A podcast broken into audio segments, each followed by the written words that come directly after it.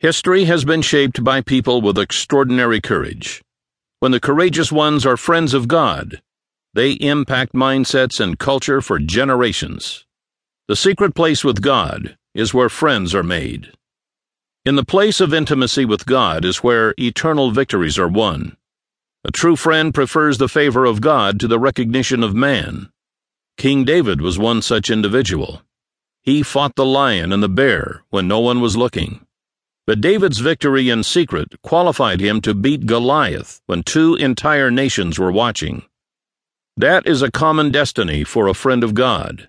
God will often trust them with the recognition of man, because favor with God is all that matters to them.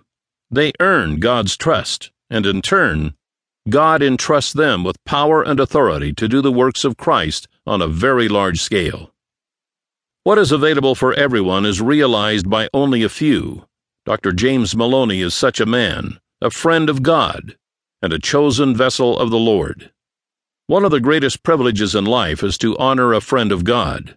In honoring them, we honor God Himself. He takes it personal. In this case, it is my privilege to honor James for his service to the Lord and for his wonderful book, The Dancing Hand of God. I don't know of another book quite like it. It is revelatory, insightful, inspirational, and perhaps most importantly, it is timely. We need this book. Whether it's the reports of miracles, the story of his call into ministry, or the insights into church life of the last days, each justifies the careful study of this book.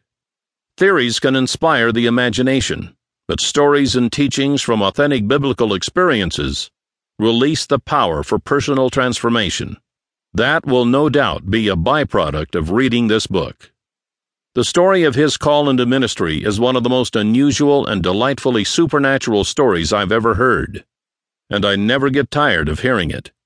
I am fascinated by how God pursued and called James.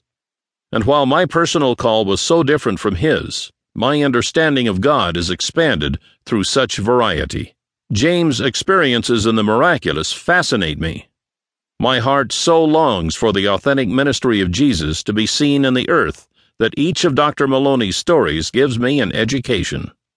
I, for one, am not satisfied with nice ideas. I must have the real, or at least be in its pursuit.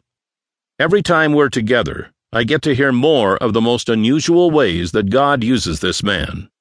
My faith is strengthened and my focus becomes more resolved. He has that effect on me. I need men like James Maloney in my life. The wisdom I gain from them is priceless. And I need books like The Dancing Hand of God. There's so much mystery in the life of miracles, yet Dr. Maloney unravels things that are never meant to remain hidden, as the realm of mystery has become our inheritance. I pray that as you read this book, your heart will burn, burn with new passion for God, burn with hunger for truth, and burn with desire for the authentic gospel that displays miracles, signs, and wonders. The ingredients needed for such a fire exist on the pages of The Dancing Hand of God.